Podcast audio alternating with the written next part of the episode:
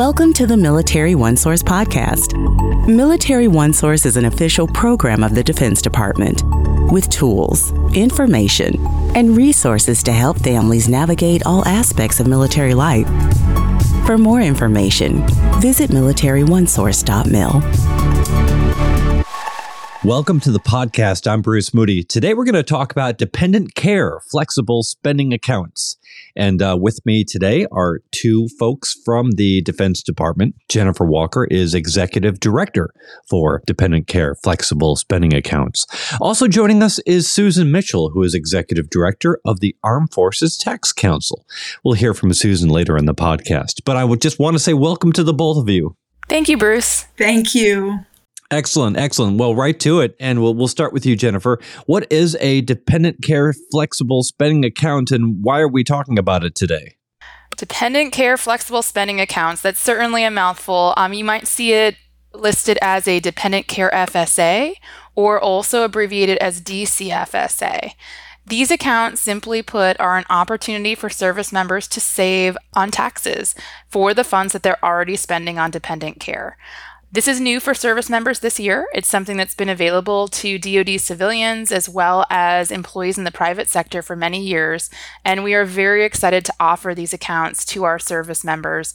They'll be able to enroll starting in mid November this year, and when service members enroll, they can decide whether to contribute anywhere from $100 all the way up to $5,000 for each household, and those funds will not be subject to payroll taxes. So it's a great way way for service members to save money when they have dependent care expenses. Okay, so these have been around. It's new for service members. And what we're going to do in this podcast episode is really kind of get into the nuts and bolts so people do it right, which is really important. So I hope people stick around. So, Jennifer, why should service members and families consider signing up for this new benefit? Well, first of all, as I already said, less taxes. I think everyone's ears should really perk up when they hear that. Up to $5,000 tax free, um, which is really, really great for service members who are already struggling with the high cost of childcare and other dependent care expenses. I think another great reason that families should look at these accounts is it's a way to budget for their care expenses.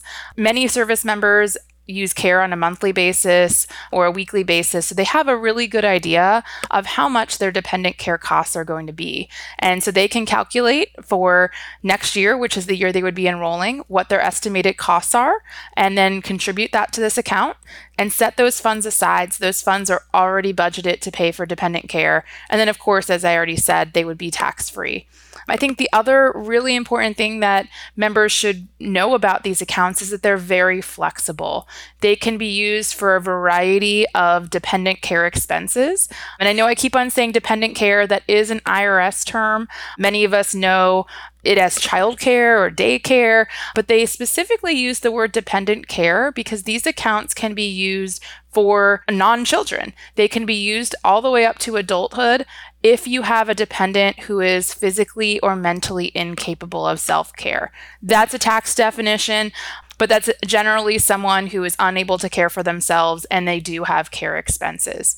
Again, I think the biggest selling point is that these funds will not be subject to payroll taxes, which means more money in the pocket for service members and their families. Excellent. So, again, one of the things we want to get into is the specific nuts and bolts here. So, specifically, who is eligible to sign up for a dependent care flexible spending account? Yeah, that's a great question. There are some eligibility requirements. So, first of all, as I already mentioned, DoD civilians have been able to sign up for these accounts for many years. This year, new eligibility is for service members who are in the regular component, as well as our active guard reserve members who are on Title 10 orders. Additionally, there are some tax requirements. These are some IRS requirements for who is eligible, and those are families who have tax dependents who are under the age of 13. So the day they turn age 13, you can no longer use this account for them unless they are a person who is physically or mentally incapable of self care. And so that could be an elder parent, it could be a, a special needs child or special needs adult. Um, so, this is an area that I really want to highlight for families who have members enrolled in the EFMP or the Exceptional Family Member Program. They should really be looking at this because they may have dependents who are eligible beyond age 13. It's also important to point out that there are some members who will not be eligible this year. That's anyone who's on Title 32 orders any other reserve members outside of the active guard reserve on Title 10 orders. And unfortunately, this year it also will not be available for those uniform service members who are outside of DoD. Um, that's the Coast Guard, NOAA, and Public Health Service uniform members. They will not be eligible for the open season that's coming up in November of 2023. So, and you alluded to this earlier. Uh, dependent care is not a term that we commonly use, but it's a legal term, something that the IRS uses. So, walk us through, explain what is meant by this and what these funds can be used for. Yeah, absolutely. Dependent care is a more inclusive term because there's a lot under the umbrella that you can use a dependent care FSA to p- pay for. It's not just t- child care. It can include elder care, it can include incapacitated adult care, it can include summer camps.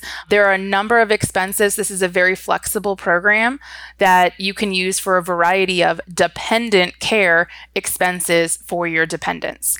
Another key criteria for this program is it's intended to enable families, either a, a single parent or um, spouses, to both work look for work or go to school. Um, so there is a requirement that both the service member and their spouse, if they're married, are doing one of those things, that they must be working, looking for work, or going to school. There are a number of expenses this can be used for. As I said, this is a very flexible program. So I kind of want to go through some of the most frequent expenses that are able to be used for this program and the expenses that are not able to be used for this program. So summer camps, absolutely, you can use a dependent care FSA to pay for them, but overnight camps, you cannot. You can use this for daycare and you can use it for before and after school care, but you aren't able to use it for private school tuition for your children. And finally, you can use it for a babysitter as long as that babysitter is enabling you and your spouse, if you're married, to work, look for work, and go to school. But you cannot use it for a babysitter for your date night. And, and, there's a laundry list of various expenses that dependent care FSAs can be used for, and you can find more about these at FSAFeds.com. There's a full list. I think there's over 60 items on that list that service members can look at and try to plan for what they expect the types of dependent care and the amount of dependent care expenses they're going to have for next year. Exactly. So, as we said, there's a lot of details here knowing what's covered and what's not covered. That's why you really need to go to this site that you just mentioned, the FSAFeds.com. Uh, we'll put a link in the program notes. Just click on it and get that list. You know, moving forward, are there any potential pitfalls that service members should be aware of? Biggest one that I hear of from members who are asking questions about this is am i going to lose my money? And and certainly there is a potential to to lose your money as this is a use or lose plan.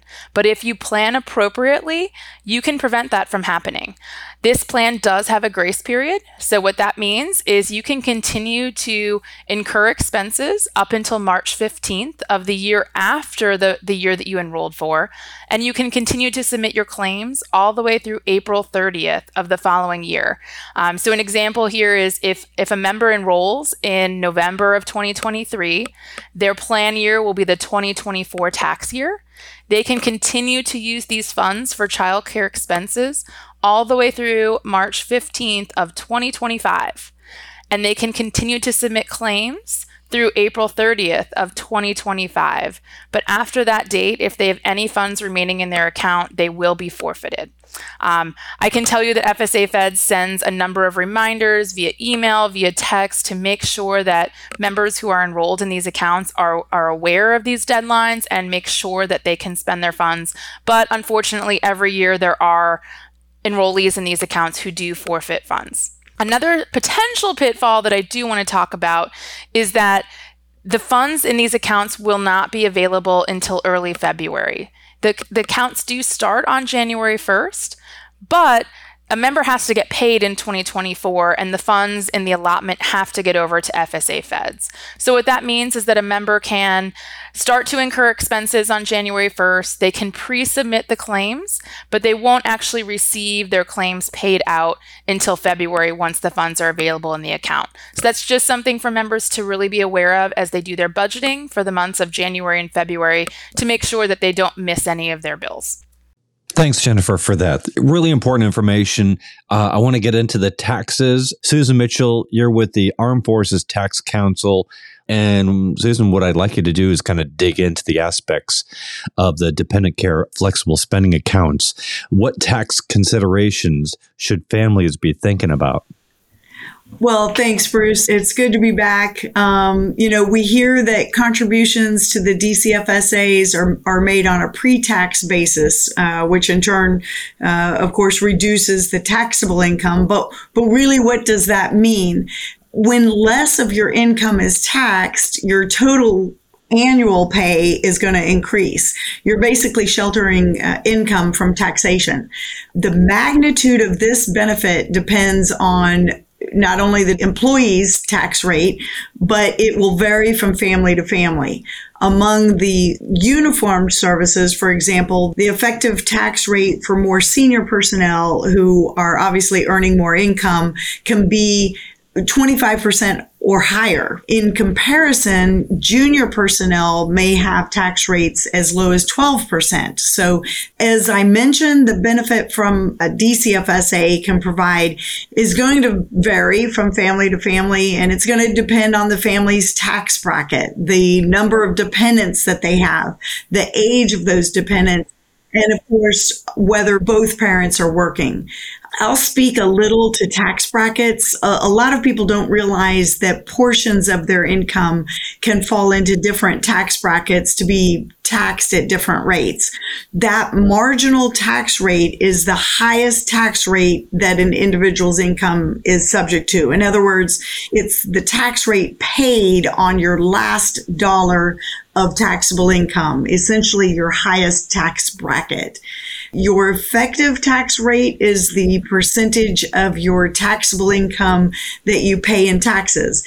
So determine to determine your effective tax rate, or I sometimes call it your average tax rate, you divide your total tax owed after all of your credits and deductions by your total taxable income. And by having this knowledge, families can get a better estimate of how much a DCFSA can actually save them for a particular year. What is the impact, if anything, on the earned income tax credit or the uh, child and dependent care tax credit on dependent care flexible spending accounts? That's a great question, Bruce. Regarding the impact on a DCFSA for the earned income tax credit, just remember that earned income tax credit, the EITC, is a refundable tax credit that it supports low and moderate income working families. The amount of the credit is based on a family's earned income and the number of children that they have under the age of 19, uh, or it could be under the age of 24 if the child is a full time student. Just remember the EITC is calculated based on a taxpayer's taxable earnings. So contributions to a flexible spending account will lower the taxpayer's earned income and affect the amount of that tax credit. And a special consideration for service members is that they can choose to include or not include non-taxable pay for the purposes of the EITC. This decision is also going to be affected by FSA contributions that are also going to reduce the service members' earned income.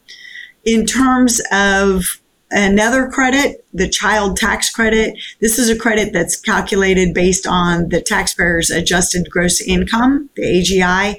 It's important to remember that contributions to a DCFSA will lower a taxpayer's AGI and also affect the amount of that tax credit. Regarding the dependent care tax credit, which is different than the child tax credit, it's important to know that you can use a DCFSA in conjunction with the dependent care tax credit.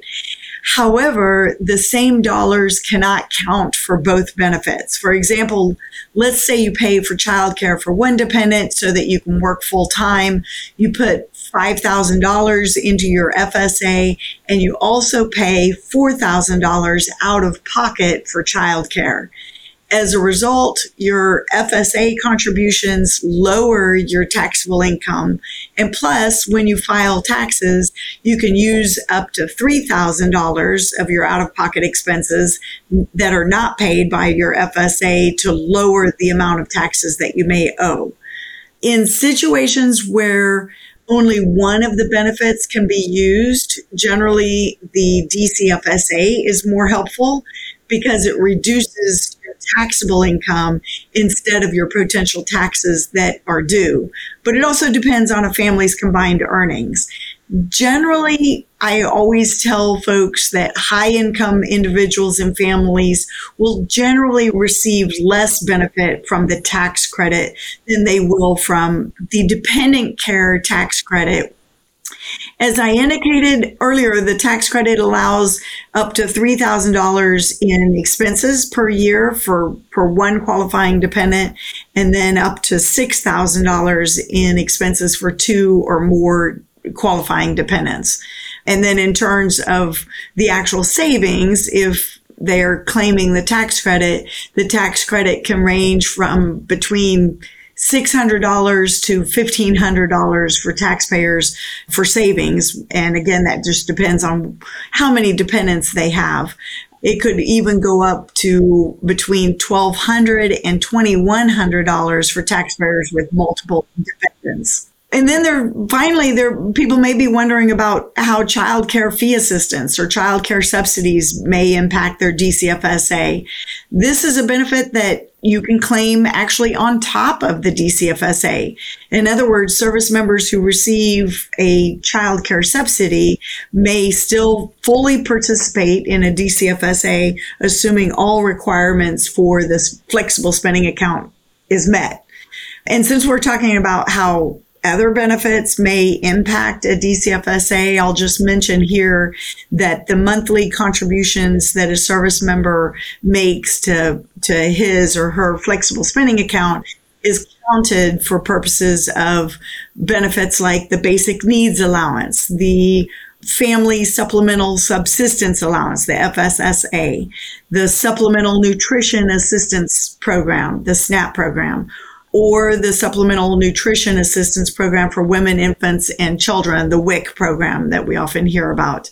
In other words, receiving these benefits have no impact on whether a service member can contribute to a DCFSA. All right. Hey, Susan, I'd like to add something on to what you just said.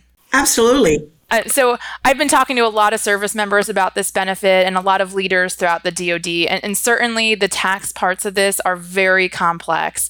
So Susan just explained them fairly clearly, but there's going to be a unique situation for every service member. So we'd really encourage service members to go out to FSAFeds.com, go out to the FinRed website to learn more information, and contact a personal financial counselor. Call Military OneSource. You can also call FSA Feds all of those resources can help with every family's unique situation and help service members to really understand the benefit and how it's going to work for their unique situation. Certainly, it's complex. We don't intend to cover all of that information in this short podcast, but we do want to make sure everyone knows where to get more help. Well, thanks to the both of you for going through this. One question I have is how will I know that using a DCFSA has reduced my taxes? Great question, Bruce. Families will be pros at doing this after a year or so, but if they want an easy way to check that the DCFSA actually reduced their taxes, they can look at box 10 on their W 2 form, which should indicate the total annual amount of their dependent care FSA deductions. Um, they'll also need to attach a child and dependent care expenses form, which is the form 2441, uh, if they're filing a form 1040 return or a schedule A form for a form 1040A uh, return. So, um, just a couple of things for them to keep in mind when they are uh, filing their their tax returns. Thanks, Susan. Certainly, the first year is when you want to make sure you're getting it all right. Um, Jennifer, to bring you in, can you share with us a couple of examples of when a DC FSA is, is a good fit for a family? Thanks, Bruce. I think it does certainly help for families to see themselves in this benefit and to understand from others who have used something similar. Um, so, first of all, I talked earlier in the podcast about the eligibility criteria. Essentially, if your family meets those eligibility criteria and you have dependent care expenses, this can be a great fit for your family. I mentioned that you need to enroll for as little as $100 or up to $5,000. Um, so, if you have some uncertainty about your dependent care expenses, you can start at a lower amount and, and see how this program works for you and for your family. I, will share a couple of examples so families can see themselves and understand how this might work. So, so first, I'll talk about if you have a child who's entering kindergarten, maybe your spouse previously stayed home and now when the child is entering kindergarten, your spouse is going to enter the workforce. A DCFSA would be great to help pay for before and after school care for their child, to enable that spouse to work, or as I also mentioned previously, look for work or even go to school full time. Another great example is we have a lot of dual military families whose children are using ch- various child care services to include daycare and before and after school care. This can be a great option for dual military families, although I do want to caution that the limit is $5,000 per household. So if you have dual military or if you have a military member and a spouse who works for a private employer, the total combined dependent care FSA contribution for that family is $5,000. It also does not change based upon the number of children you have. The total is $5,000 per household.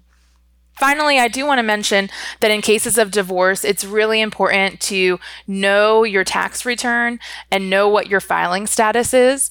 Unfortunately, if you have an ex spouse and you have children, and those children are on the ex spouse's tax return and they're not going to be dependents on the service member's tax return, they would not be eligible for a dependent care FSA. In order to sign up for this, it has to be for a dependent who will be on your tax return for the tax year that you are enrolling for. Um, so overall, I mean, there's every family is unique. Um, military families have all sorts of different situations, you know, types of families, number of children, types of child care arrangements. Um, so it's really important important that they learn more about this benefit and learn how it might help their unique family's situation. Yeah, you really nailed it. It's a great benefit, but there's there's stuff you got to learn before you sign up. So, where can service members and their families go to learn more? Just a few other things to add. Um, there is support available in other languages. Um, so I mentioned that you can contact the FSA Feds call center. You can contact Military One Source. They can also put you in touch with a MilTax advisor. And those services are available in the Spanish language. And FSA Feds also provides multiple language support for family members um, who may need translation services. I also want to make sure people are aware of the sign up timeline. So you can sign up during open season. That is from November through December of this year. We'll be announcing the specific dates as it gets closer. And then you can also sign up even into 2024 if you have a qualifying life event. That could be a birth, a divorce, a change in childcare arrangements, a change in job status for your spouse, a deployment, a PCS. Those are all opportunities where you could change your election for dependent care FSA throughout the year. We have a, a ton of FAQs that are available both on FSA Feds and on the FinRed website. And we'd really encourage members to go out, look at the FAQs, call the resources that I mentioned to get additional help, and then, of course, sign up when we get to open season so they can take advantage of this benefit and help with the childcare expenses as well as help to budget for their family. Wonderful. Uh, the links you've just referenced, we're going to have them in the program notes. Jennifer Walker, Susan Mitchell, thanks to the both of you for, for joining us today and going over this new benefit. Thank you, Bruce. It was a pleasure. Absolutely. All right. Want to remind everybody that Military One Source is an official resource of the Defense Department. And we want to hear from you if you have any questions or comments, maybe an idea for a future podcast. Uh, go ahead and click uh, in the program notes uh, and send us a note. And uh, be sure to subscribe to this podcast wherever you listen to your podcasts because we cover a wide range of topics to help military families navigate military life. I'm Bruce Moody. Thank you so much listening. Take care. Bye bye.